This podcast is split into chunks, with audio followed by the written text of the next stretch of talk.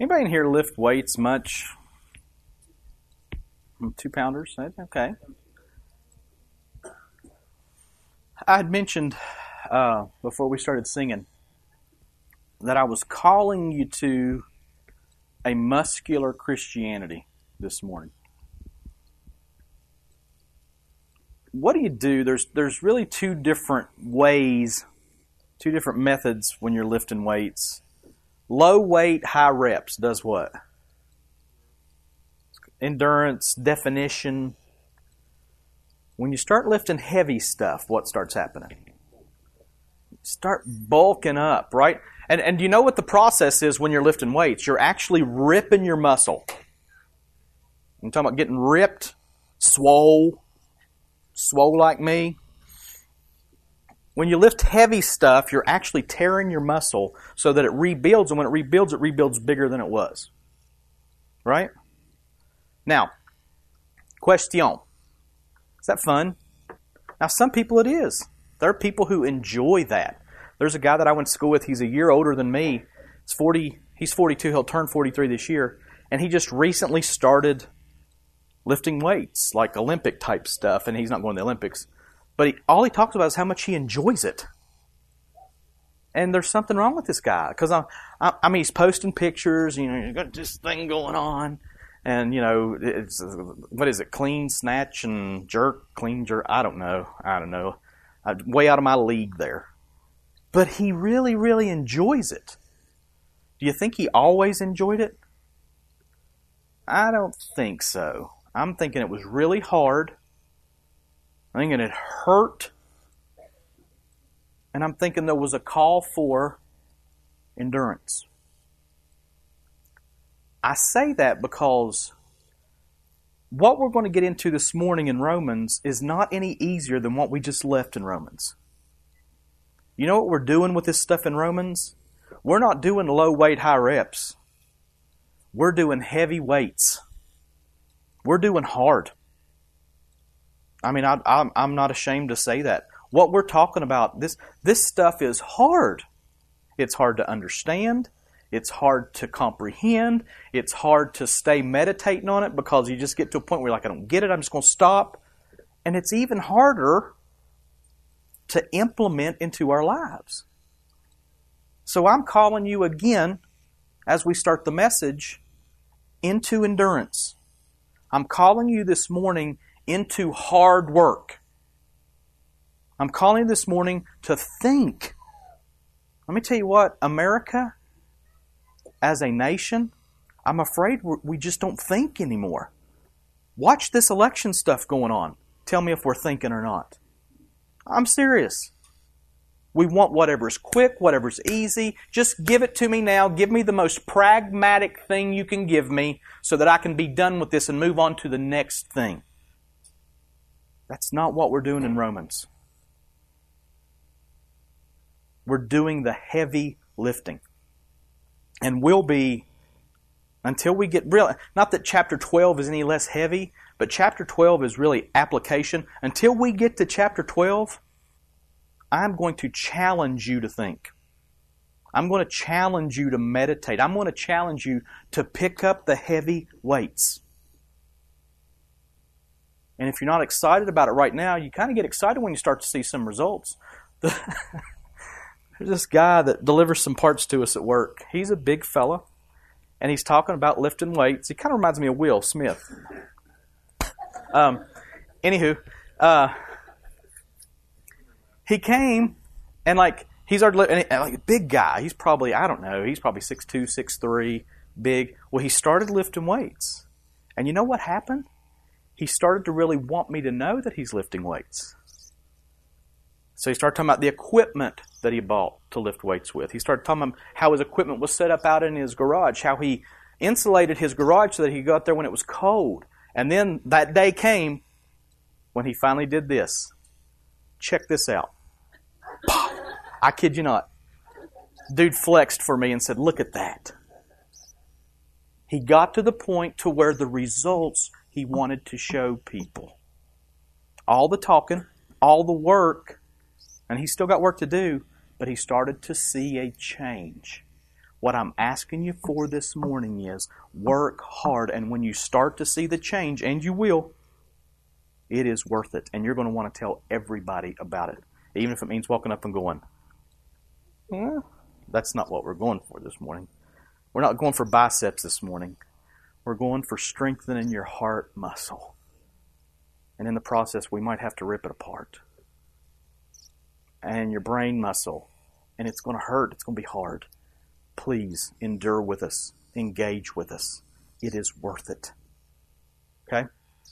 Everybody on board? Anybody want to leave now? Want me to flex for you?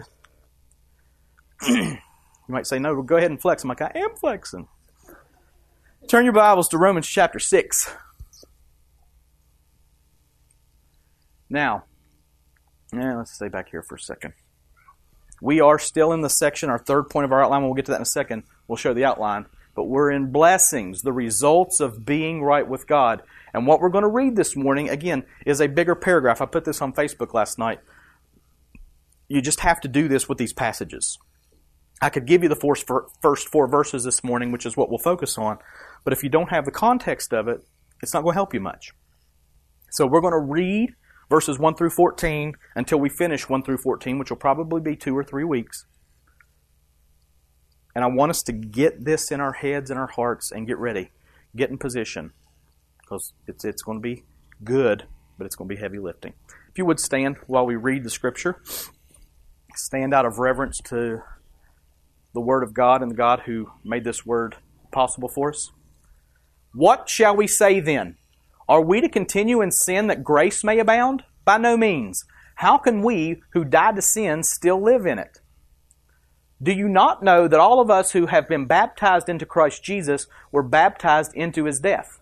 We were buried therefore with him by baptism into death in order that, just as Christ was raised from the dead by the glory of the Father, we too might walk in newness of life. For if we have been united with him in a death like his, we shall certainly be united with him in a resurrection like his. We know that our old self was crucified with him in order that the body of sin might be brought to nothing, so that we would no longer be enslaved to sin. For one who has died has been set free from sin. Now, if we have died with Christ, we believe that we will also live with him. We know that Christ, being raised from the dead, will never die again. Death no longer has dominion over him. By the way, we're probably headed toward like Easter with this passage. Sorry. For the death he died, he died to sin once for all, but the life he lives, he lives to God. So you also must consider yourselves dead to sin and alive to God in Christ Jesus. Let not sin therefore reign in your mortal body to make you obey its passions. Do not present your members to sin as instruments for unrighteousness, but present yourselves to God as those who have been brought from death to life, and your members to God as instruments for, un- for righteousness. Sorry. For sin will have no dominion over you, since you are not under law, but under grace. Let me pray. Ooh, God, that is that's good stuff. I thank you for your word. I thank you for your spirit that makes that word accessible to us. And God, I pray that that word would operate in this place and in these people this morning to the point that saved people will repent, saved people will rejoice, and that unsaved people will repent, and unsaved people will rejoice in your salvation. Holy Spirit, please help us to understand, and then help us to do what we understand we know we should do. And we ask it in Jesus' name. Amen. You can be seated. Thank you. We're going to jump straight in here. Here's our outline. We saw through chapter 3, verse 20, that everybody's a sinner. Everybody that's ever been conceived has a need to be made right with God. Point two, justification by faith is the means for being right with God. There is no other way. Period. Justification by faith in the finished work of Jesus Christ is the only way that people are saved. And it's a gift of God's grace so that He might get all the glory. Now, once you're justified, we come into where we're at now, getting right near the middle of this third point, which is blessings. The results of being right with God. Now, you want to talk about blessings. We're going to see the very front door of these blessings as we look at chapter 6 today. And we're going to start reminding ourselves of what? Asian station, expiation, God removing the guilt of our sin from us, taking it away from us, exiting guilt and sin, expiation. Propitiation was God putting that guilt and shame and that sin upon the person of Christ and venting his wrath against that sin on Jesus instead of on us. That's propitiation. Imputation was God giving us the very righteousness of Christ. Jesus lived a perfect life, never sinned. We also saw an imputation that we were imputed Adam's unrighteousness because of his sin, which led us to being justified, justification. I have the right to stand in God's presence, and one day, finally, we will. We are saved. We have been saved. We are saved, and we will be saved. This leads us to salvation. Now, I'm going to put an Asian in here today. I'm going to add an Asian to Asian Station, and it is sanctification. Now, don't get too out of whack about the position of sanctification before salvation. We'll touch on today, you don't have to be fully sanctified to be saved. Okay? Justification happened, and we'll get into this in the message. Once we are justified, we begin the process of sanctification. Justification is right standing with God. Sanctification is just what we talked about for the music. It's the subjective experience of the truth that has been worked in our lives. It's our becoming more and more like Christ throughout our lives. That's what sanctification is. How many of you were here back at the beginning of Providence? Six. A few of us.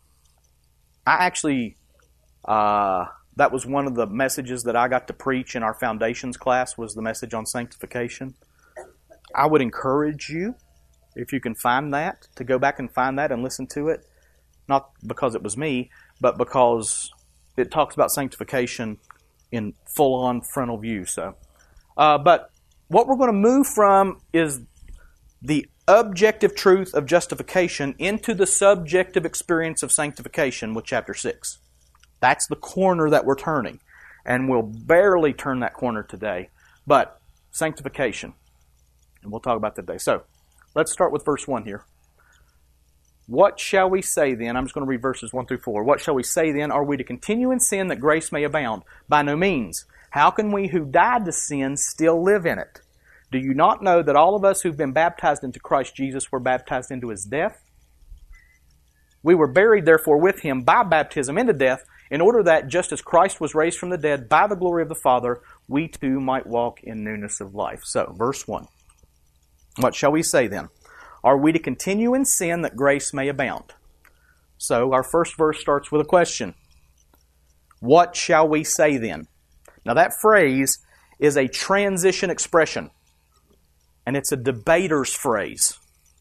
Anybody ever do any debating? Any training in debating in here? No? That surprises me. How about that? This is a transition phrase. It's after you've presented your case and you say, okay, now, what do we say about what we just stated? So, Paul, who was more than, well, we know that he was trained in the rabbinical schools.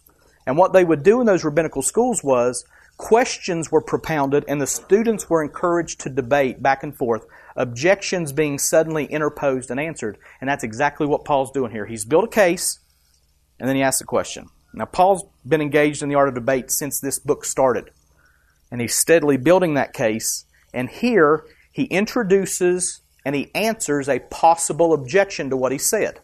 And what was that objection that he's talking about? Are we to continue in sin that grace may abound? Now, why is he asking this?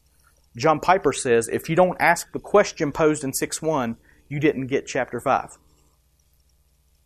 So, what was said in chapter 5? Remember back at the end of chapter 5, Paul said the law came in so that what? Sin would increase, and then said that where sin abounded, grace abounded all the more. Now you can hear his detractors asking the question, which is a logical question. Well, if God sent the law to increase sin so that grace could abound, shouldn't we sin so that we can receive more grace and therefore give more glory to God? That's logical, right? You're thinking, well, that's, that's preposterous. That's crazy. But is it? I mean, really, think about it. And again, I'm asking you to think. If God is glorified by showing us grace, and we want God's glory above everything else, isn't His grace shown out all the clearer by our sinning? I mean, is that way off base? Anybody ever heard of Rasputin? Gregory Rasputin? I just wanted to say that with that roll of my tongue there. Rasputin was a Russian monk, and he was a faith healer and a mystic.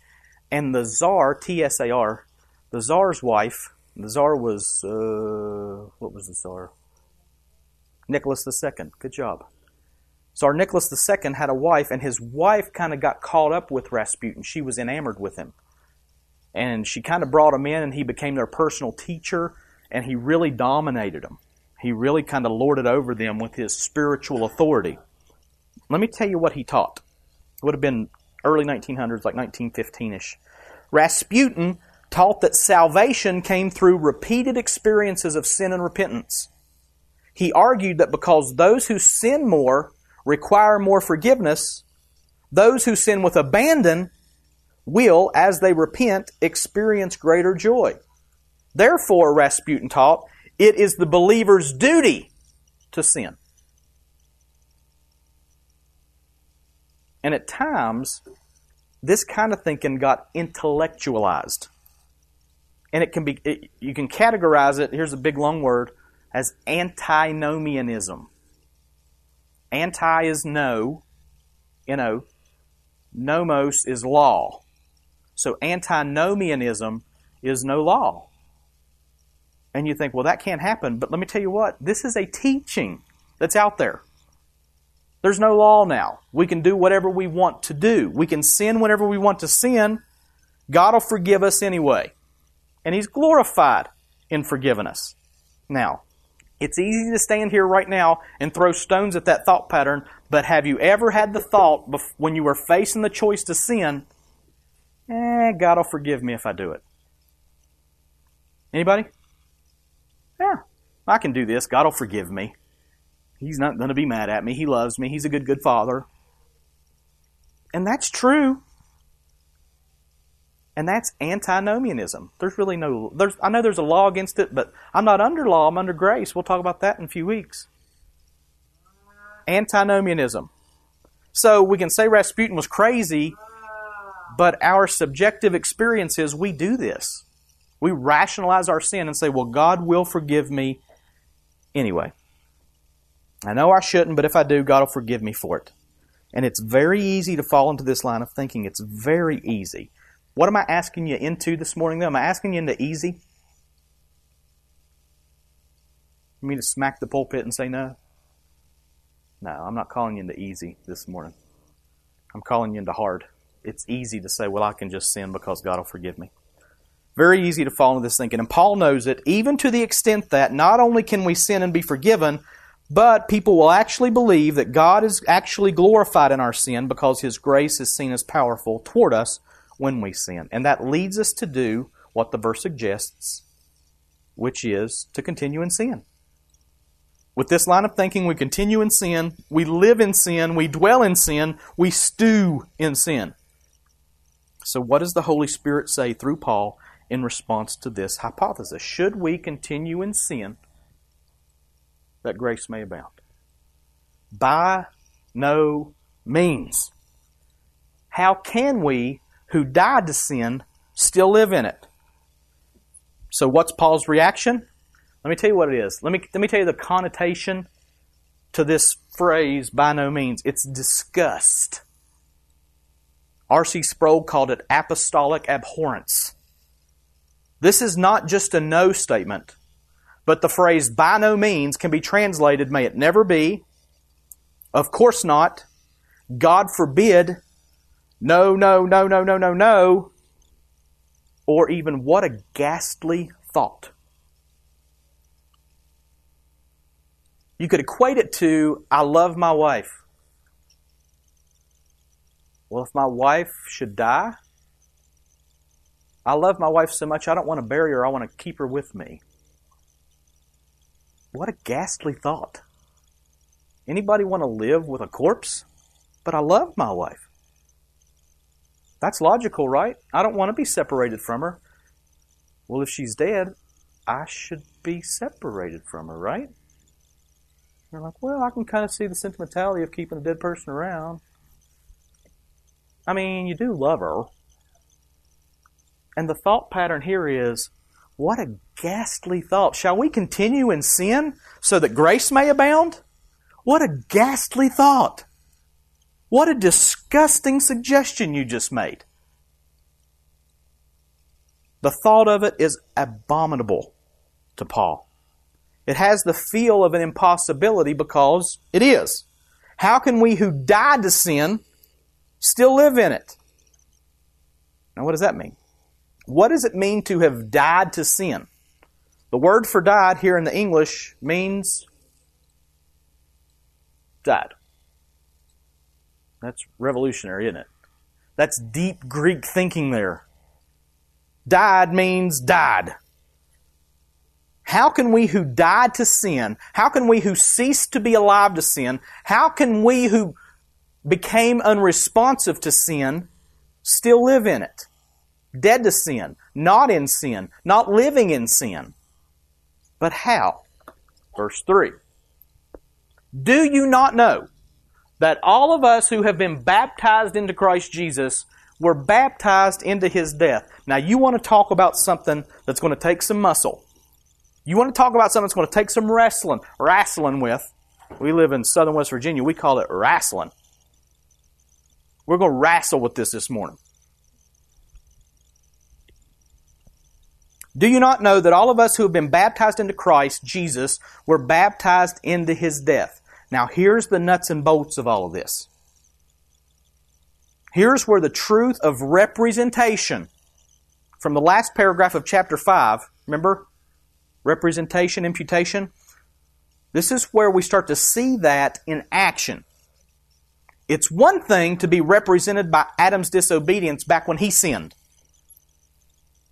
and to be represented by Christ in his act of obedience. That's what they did. But it's a whole other thing to be associated with Jesus in the here and now. In me. In my subjective experience. That's a whole different ball of wax. Because Adam is kind of hypothetical to us. Even Jesus' act of obedience is kind of hypothetical to us. But what's happening here is Paul's bringing it down into my life and he's making it about me. My life is not hypothetical. My life is not some distant ethereal thing. It's right here. And that's exactly what's happening. He's bringing this down to me. Look at this verse. Do you not know is actually a very strong statement with the meaning of are you ignorant? Leaning more toward how can you be so ignorant so as not to know? That's literally what he's saying there. Know what? to know that all of us who have been baptized into Christ Jesus were baptized into his death. And this is the key that unlocks the door to this paragraph. Please hear me. Get ready. Put your belt on, your, your, your weightlifting belt. Brace yourself. Because this is the key to the paragraph. It is essential that we know how to handle this clause that all who have been baptized into Christ were baptized into his death. It is imperative that we understand that phrase. So the statement is about those who have been justified by faith in Christ. That's the all who have been part. Believers, Christians, the redeemed. And then that word baptized. And that phrase, baptized into Christ. Oh my. First, this is not speaking of water baptism. Let me explain that. Baptism as a sacrament, as I'm, you know, when I think baptism now, I think about being at Alpine, right? That's where we've baptized people predominantly since we've been here. So that's where my mind goes when I hear baptism. Baptism is a very important step of obedience that shows those around us, testifies to the world that something magnificent has happened in us and to us. Let me be very clear though. When I say that water baptism saves no one, baptismal regeneration, which is saying you're born again once you are baptized, is a doctrine that says if you have not been baptized, you're not born again. And to that I say, pshaw. It's rubbish. A.T. Robertson says it should be said also that a symbol is not the reality, but it's a picture of the reality. So when we talk about water baptism, what we're talking about is not just a symbol. It's so much more than that. We'll talk about that in a second. But it's not the actual act of what happened to us. let me explain that a little more. The verse is not about getting dunked underwater, as important as that is. John MacArthur says this verse is dry. I love that. He goes on to quote one writer who says that the introduction, now listen, please listen, regarding baptism, the introduction or placing of a person, place or thing, into a new environment. Let me, let me take that middle clause out of that. The introduction or placing of a person into a new environment or into union with something else so as to alter its condition or its relationship to its previous environment is the best definition of the Greek word baptizo, which is what we're looking at here. I need to read that again, and you need to get that. Listen, please listen. Baptism is the introduction or placing of a person into union with something else so as to alter its condition or its relationship to its previous environment. It is putting us, baptism is putting us into a new environment. It is putting us in a new union, in a new relationship with new conditions. All different. And that's not what water baptism does. This baptism here, do you not know that all of us who have been baptized into Christ Jesus, this is referencing our being placed in Christ. He is our new environment. We are in union with Him, and that alters our condition and our relationship to our previous environment. Now that's a lot. Okay, stay with me. One instance in Scripture that shows this a little better is 1 Corinthians 10. Let me give you an example of what this looks like as far as baptism not being water baptism. For I do not want you to be unaware, brothers, that our fathers were all under the cloud, and all passed through the sea, and all were baptized into Moses in the cloud and in the sea, and all ate the same spiritual food, and all drank the same spiritual drink. For they drank from the spiritual rock that followed them, and the rock was Christ. Now come back to this Moses thing. All of their forefathers, the Jews, were baptized into Moses. Now, does that mean that they got dunked in water? No. The answer to that question is no. Moses didn't say, okay, everybody come down to this river. I'm going to dunk you in water so that you can be in me. And again, sounds preposterous, but I want you to understand this. I want you to, to grasp this fully. All were baptized into Moses. And what happened? When they were, they were in the cloud, in the sea, they ate the same spiritual food. Their environment changed, their relationship changed. They all drank the same spiritual drink. They drank from the spiritual rock that followed them, and the rock was Christ. So their experience changed when they became one with Moses. Their union was with Moses. Moses was the head of the nation, so to speak, and they all became part of that nation that was symbolized by Moses. Are you with me? It's real important that you are with me right now. It says it says here, and baptism here means to come under the authority of Moses, to participate in the Mosaic leadership, to participate in the Mosaic privilege, to participate in the Mosaic blessing, so that what we are looking at here in Romans refers to that which God did in Jesus' life so that it reached to the people who followed him. Let me give you another illustration because, again, I'm going to belabor this because I want you to get it. I want you to understand what this baptism means. Anybody ever make pickles in here? Okay, that's more than I thought. Let's say that. Both of you. The clearest example, and this is from, I don't remember, I, I didn't make the notation here who, who wrote this. I think it was Boice, James Montgomery Boice, I think. The clearest example that shows the meaning of baptizo, which is the word back in 6 3, is a text from the Greek poet and physician Nicander, who lived about 200 BC. And what he said was, it's a recipe for making pickles. And it's helpful because it uses both words for baptism, which are bapto and baptizo.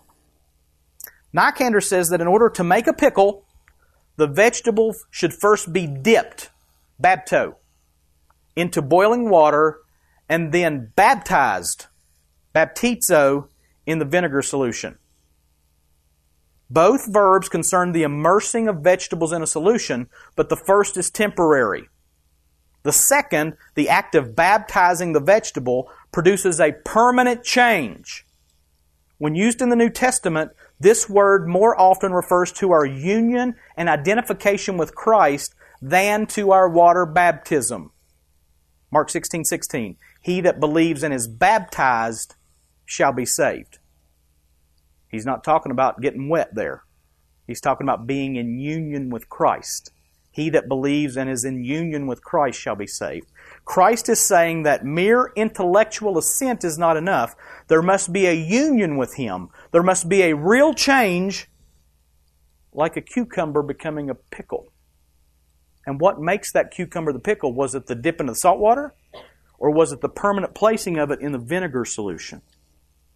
If you just put it in the salt water, you got a salty cucumber. If you dip it in the vinegar solution and leave it there, it becomes a pickle. I never once in my life thought I'd be using pickle making as an illustration in anything that I ever did in my life. But it's really good. And in our case, it's flip flopped. In the pickle making, they dipped it in the salt water and then left it in the vinegar. What happens when we are baptized into Christ is we are placed in Christ and we stay there. Never to be removed, and it changes who we are. We're not a cucumber anymore. We're a pickle. You're like, what? I'm sure there's some old hymn that references pickling. I'm just sure of it. Somebody find me the hymn that references pickling. Pickled in Jesus. Maybe there's not. So our, our order is different than the pickle thing we get immersed in Christ and then we get dipped in the water. That make sense? So pickles. So we're baptizoed, then we're baptoed. Baptoed. Our water baptism is a temporary act and immersing into the water, then coming out of it. But our baptism into Christ is complete, total, and permanent. We are immersed in Christ permanently taking up residence in Him and with Him forever. It is a permanent change. And let me tell you what, that is fantastic news. That's why Paul could say, when we were baptized or immersed into Christ, we were baptized into his death. Now listen, Christian. When you became a believer, when you were born again, you were placed in Christ to the extent, please, please, please, please hear me say this. You were placed in Christ to the extent that His experience became your experience. Now, here comes that representation truth again, that imputation truth again. But here, it means that what is true of Jesus is true of us. And get this, now listen, what happened to Jesus in the past actually happened to us.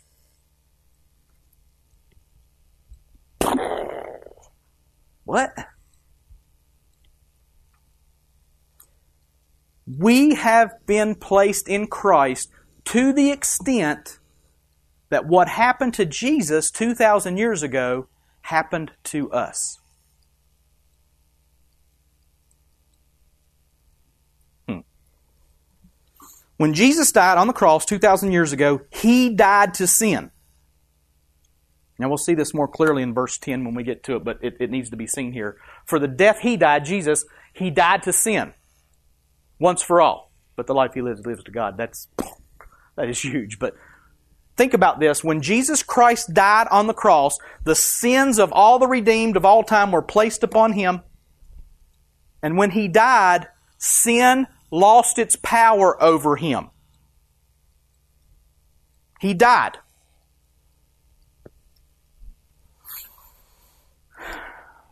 Now, by implication, back in our verse, uh, did I put it back up? I am not that smart. Sorry. Do you not know that all of us who have been baptized into Christ Jesus were baptized into his death? So, by implication here, the Holy Spirit through Paul says that Jesus' experience then is your experience now. You died with him then, and you are dead to sin now.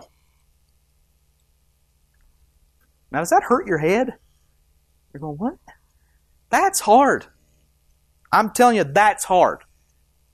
And I'm going to promise you one thing: you're not going to wrestle and gra- wrestle and grapple with this mentally to the point where you say, "Okay, now I understand that." You died with him then, and you are dead to sin now. But how? Come back to representation. Come back to imputation. It's the system that God set up, remember? We were identified with Adam when he sinned, and we were identified with Christ when he was obedient. God set up a system based on representation. I cannot hope to explain by words the truth of our shared life, which implies our shared death with Christ. I can't hope to explain that to you. I can only hope and pray for the miracle of revelation and illumination as the Holy Spirit takes the truth of God and applies it to our hearts, our minds, and our lives. And when He does, what happens? We start to live in it. We start to experience it. The objective truth becomes subjective experience. Next verse. Let me go past all this other stuff. Now look at this next verse. And this is where we'll finish today. We were buried, therefore, with him by baptism into death, in order that just as Christ was raised from the dead by the glory of the Father, what happens? We stay dead? We too, T O O, might walk in newness of life. Which means what? Which means, oh, let me not jump ahead of myself. I just want to jump into that part. Let's wait we start a transition here from justification and imputation to what we talked about earlier, into sanctification. We will start in this verse talking about how the death of Christ leads us to the life of Christ, which affects the life that we live today and into our future. Everything prior to this has talked about our standing before God based on a past act of obedience by the man, Jesus, the Christ. What we will be talking about in this next section is about how this right standing with God affects our walk now. Hear me plainly and clearly, please. Justification was a one time judicial act that occurred in the believer's past. It's a judicial pronouncement, not guilty. The gavel has fallen. Not just not guilty, but righteous. Right standing, justified in Christ. That happened in our past if we are Christians. It was a gift of grace from God Himself so that God Himself gets all the glory for it. You did not work for it, you did not earn it, and you did not deserve it. It was a once and for all thing. That was justification. So, how should that work itself out into your present and future life? That is sanctification. And it is an ongoing journey that we will walk in and continue in until we see Jesus face to face. Sanctification, listen, listen, listen, listen. Sanctification has nothing to do with earning our salvation. Sanctification has nothing to do with trying to get God to love you more. It's all about the life of Christ being worked into and out through our lives. That's what sanctification is. And it's rooted and grounded in the past act of justification. Being immersed into Christ. That happened when you were born again. It was a really weak snap. That's better. It's imperative to understand that going forward.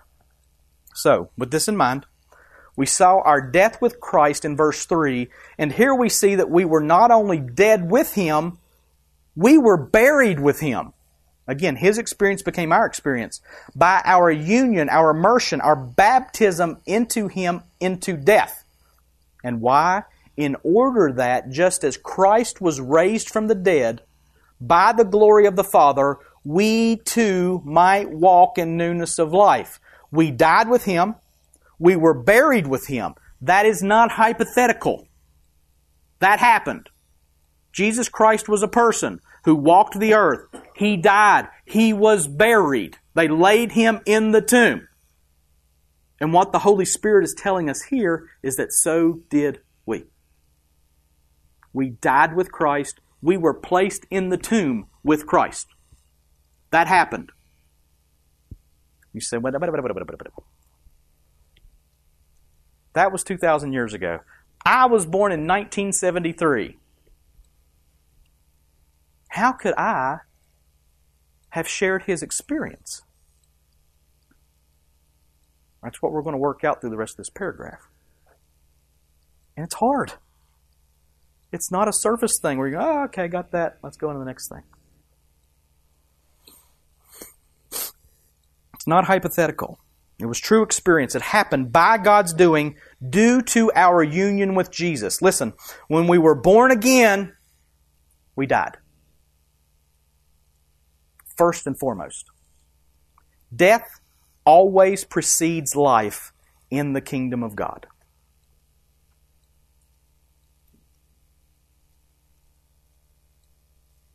The death has to come to end us. Our old lives had to end. They had to stop. They had to cease. They had to finish. Because why? Because we were under the bondage of sin. God had to do away with that, and the best way He could do that was killing us, placing us in Christ so that His death was our death. And this is going to come out beautifully in Romans 7, by the way. Just beautifully. And in the same instance, when we died, we got buried. We got put in the grave with Jesus, and we were raised from the dead with Jesus.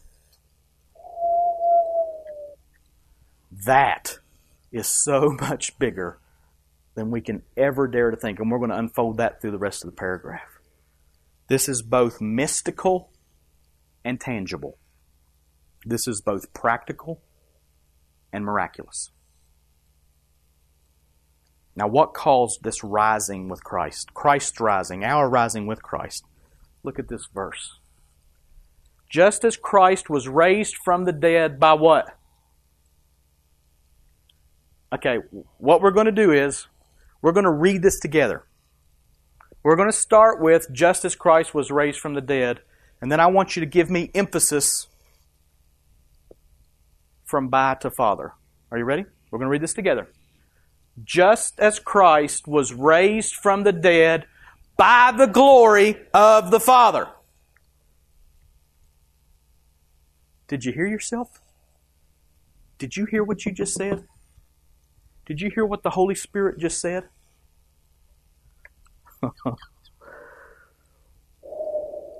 the glory of the Father raised Jesus from the dead, and as such, raised you from the dead.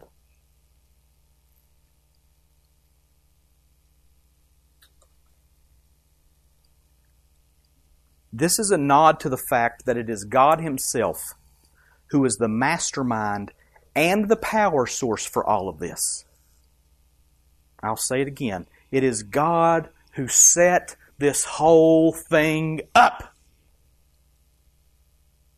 And He set it up in such a way that it is marvelous.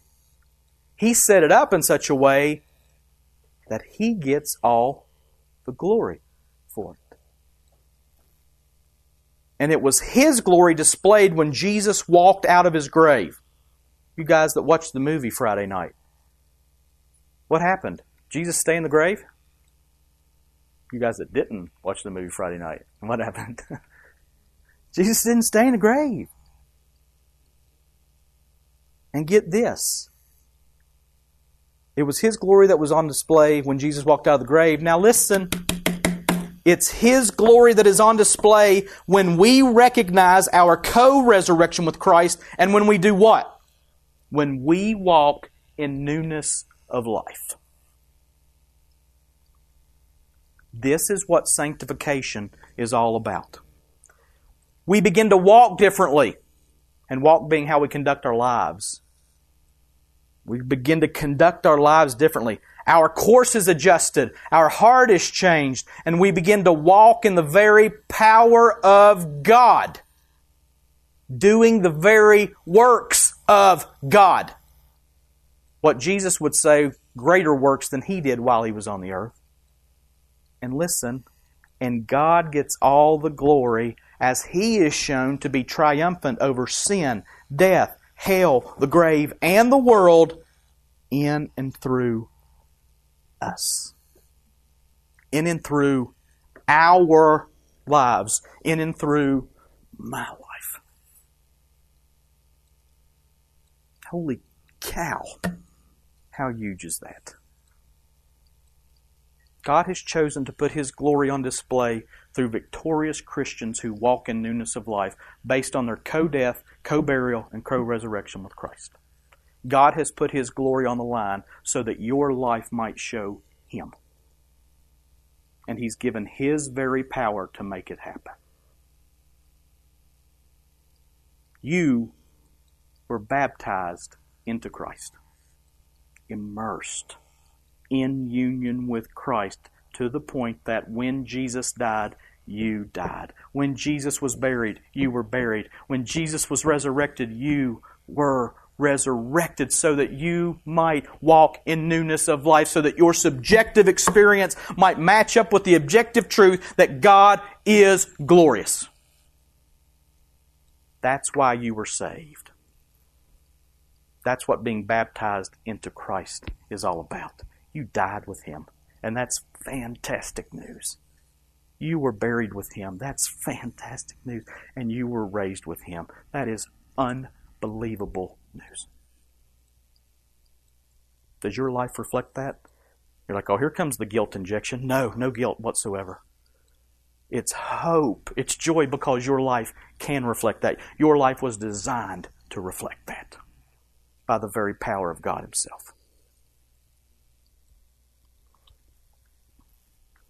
One, two, three, four. Points of application as we finish this morning in your Christian life, two things you need to avoid in response to this word. You need to avoid antinomianism. You need to avoid a life that is marked by lawlessness. God doesn't care if I do this because He's going to forgive me for it. Don't live that way. Sin is awful. It's bad. We painted that picture back in chapter 5, verse 1, verses 1 and 2. 6.6 sextillion tons bad. Remember that? Sin is awful. Do not live a life of lawlessness. Don't do it. It's one thing to avoid in that first point. The second thing to avoid in that same point is legalism, which is trying to keep the law to make God happy. They're ugly twin sisters, legalism and antinomianism. Why sisters? I'm sorry if that offended any ladies in here. They're ugly twin. What's ugly? What's something that's ugly? Naked mole rats. How's that? I don't know what you do with that, Andrew. Legalism and lawlessness are ugly twins. Avoid them both. Don't try to keep the law to make God happy or to make God love you more. That's legalism. And don't say, you know what? God doesn't care if I sin or not. That's lawlessness. Don't be either of those people. Don't be either of those naked mole rats. Because they're ugly. Quick aside there was a big old possum in the road this morning as we're driving to church, and it would not move. It was laying there going, wouldn't move. I hope it wasn't hurt. I think it was playing possum. Don't be an ugly possum in the middle of the road. I don't know. That was the first application point. Avoid both legalism and lawlessness. Second point baptism is important. The sacrament, the act of being baptized. Water baptism is important. I don't mean to negate it, I don't mean to minimize it this morning. It's just not what this verse is talking about. Baptism is important. If you are a Christian, if you are a believer, if you've been born again to a living hope in Christ Jesus, if you've been baptized into Christ, you need to get in the water and be baptized. It's very important. It's not just a symbol, it's an act of obedience. To proclaim to the world Something has happened in me, and I want to show all the world this picture of what happened to me. I died with Christ, and I was raised to new life. If you have not been baptized as a believer, you should be. Second application point. Third one. And this one is probably the, the, the very central message of these four verses. Listen, imputation we know is the basis of our justification. We've been given the righteousness of Christ. But hear me say this imputation is also the basis of our sanctification. Your death with Christ is the first step in understanding how you should now live in Christ. You were given the very righteousness of Christ objectively.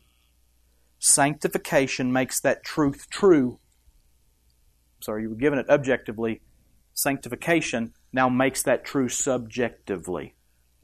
And you walk in newness of life based on the finished work of Christ, based on the very power of Christ alive in your life. You have been given the very life of Christ.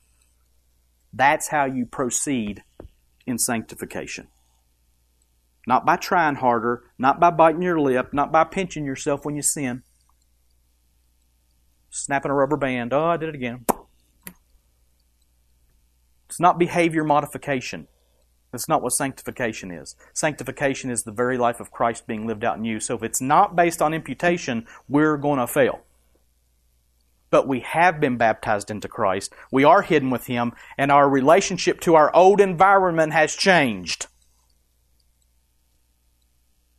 And as such, we can walk in newness of life based on imputation. Sanctification is based on imputation. Or it doesn't work. That was point three. Last point. I'm going to come back to what we started with in the music, what we started with in the message. Listen to me. Apply this. Last application point. I want you to work hard to understand this. I want you to pray hard to understand this. I want you to read this passage and reread this passage. I'm talking 6, 1 through 14. I want you to make it such a part of your life, and I want you to get on your face and beg God, please help me understand this. Because if you don't, I'm never going to get it. I want you to labor in the power of the Spirit who resides in you to believe God about your co death with Christ. Because it's not logical, it's not easy. Wrestle with it. Come into the very throne room of God and say, I am not letting you go until you bless me do what Martin Luther talked about. Martin Luther said he beat importunately upon the door of Romans. I will wrestle with this. I will understand this or I will die. Because here's the thing, and I'll finish with this it is a matter of life and death in your Christian life. Avoid legalism and lawlessness. Be baptized with water baptism. Understand that your sanctification comes out of imputation. And the last point again work hard to understand this. Beg God to help you understand this. It's very important. And we'll look at it more over the next two, three weeks leading up to Resurrection Sunday, which is really pretty exciting. Let's pray.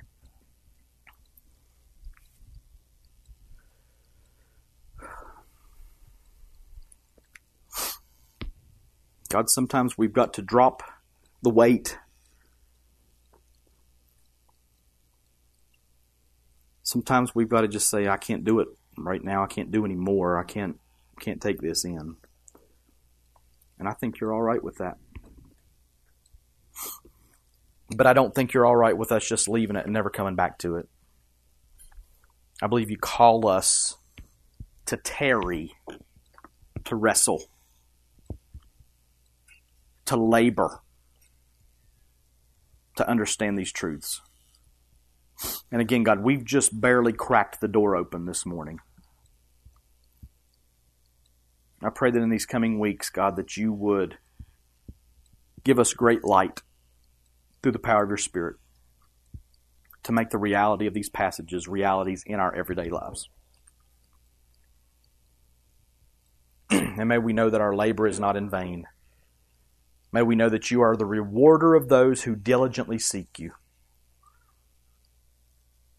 God, may we come hungry and may we leave satisfied until we get hungry again. Holy Spirit, please help us. We ask it in Jesus' name. Amen. Would you stand with us for a benediction? Now may the God of peace, who brought again from the dead our Lord Jesus, the great shepherd of the sheep, by the blood of the eternal covenant, equip you with everything good, that you may do his will, working in us that which is pleasing in his sight, through Jesus Christ, to whom be glory forever and ever. And all God's people said, Amen. You're dismissed. Please stay neat with us if you can.